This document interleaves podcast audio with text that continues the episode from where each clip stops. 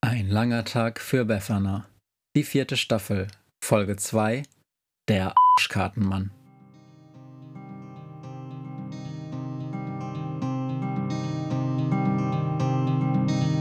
Wenn der Wind einsam durch die Straßen fegt, wenn die kalte Nacht sich auf die Häuser legt, wenn in Fenstern Weihnachtsschmuck.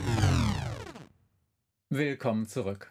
Mein Name ist Dr. Matthias Kleimann. Ich bin Medienwissenschaftler im Sonderforschungsbereich Monströses Liedgut der Kirchenmusikhochschule Oppenwehe und auch im zweiten Teil meiner Vortragsreihe möchte ich Ihnen und euch Fundstücke aus dem Songbook der Weihnachtshexe Befana vorstellen. Wie ich bereits im ersten Teil meines Vortrags erwähnt habe, hat die Weihnachtshexe Befana im Rahmen ihrer Reisen einen großen Schatz monströser Lieder gesammelt. Dabei lassen sich grundsätzlich zwei Arten von Liedern unterscheiden. Erstens solche, die von Monstern selbst gespielt, gesungen oder gehört werden. Zweitens gibt es auch Lieder, die über Monster gesungen werden. Damit meine ich allerdings nicht allseits bekannte Klassiker wie das Weihnachtslied Rudolph the Hungry Werewolf oder die Volksweise Ein Zombie steht im Walde. Nein, Befana hat sich auch hier auf die eher unbekannten Werke konzentriert. So wie das, welches ich Ihnen heute vorstellen möchte. Dazu habe ich allerdings einige Vorbemerkungen zu machen. Zunächst sind von diesem Stück ausschließlich Text und Noten erhalten, eine Aufnahme existiert meiner Recherche nach nicht. Insofern müssten Sie, müsst ihr heute, nun ja, mit einer eher stümperhaften Interpretation meinerseits vorlieb nehmen. Ich habe zur Verstärkung allerdings zwei alte Fahrensleute aus meiner Studierendenzeit hinzugebeten, die mich am Kontrabass und am Klavier ein wenig unterstützen. Birgit, Peter, kommt bitte zu mir. Ja. Vielen Dank. Als ähm, zweites möchte ich Ihnen Herrn Notar Dr. Winkelhuber vorstellen. Die musikalischen Künste des Herrn Dr. Winkelhuber haben Sie und habt ihr heute bereits bei der Folgenansage kurz bewundern können. Herr Dr. Winkelhuber ist nämlich nicht zu seinem und unserem Vergnügen da, nein, sondern um eine einstweilige Verfügung durchzusetzen, die von einem Monster mit einem gewissen Namen erwirkt wurde.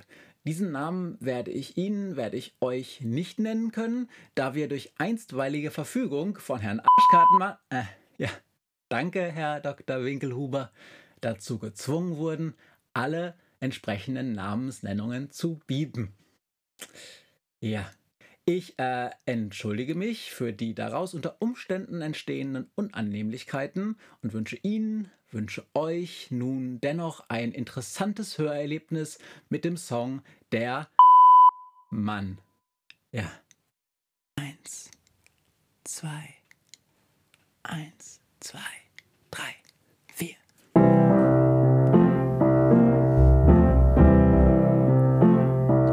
Schon spät in der Nacht, bin grad aufgewacht.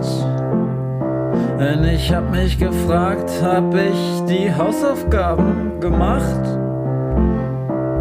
Die Birne wird rot. Oh mein Gott, ich bin tot. Ich hab doch das Matheprojekt gar nicht mit in den Ranzen gesteckt. Ich muss noch ne Gleichung ausrechnen, oh shit, es wird morgen gecheckt. Und auf dem Nachttisch kichert dämlich, es sieht dem doch ähnlich, der Arschkartenmann. Der Arschkartenmann. Frühmorgens im Bus, mit Ruhe ist Schluss. Ich schau mich grad um und ich bin echt so dumm, ne vollhohle Nuss.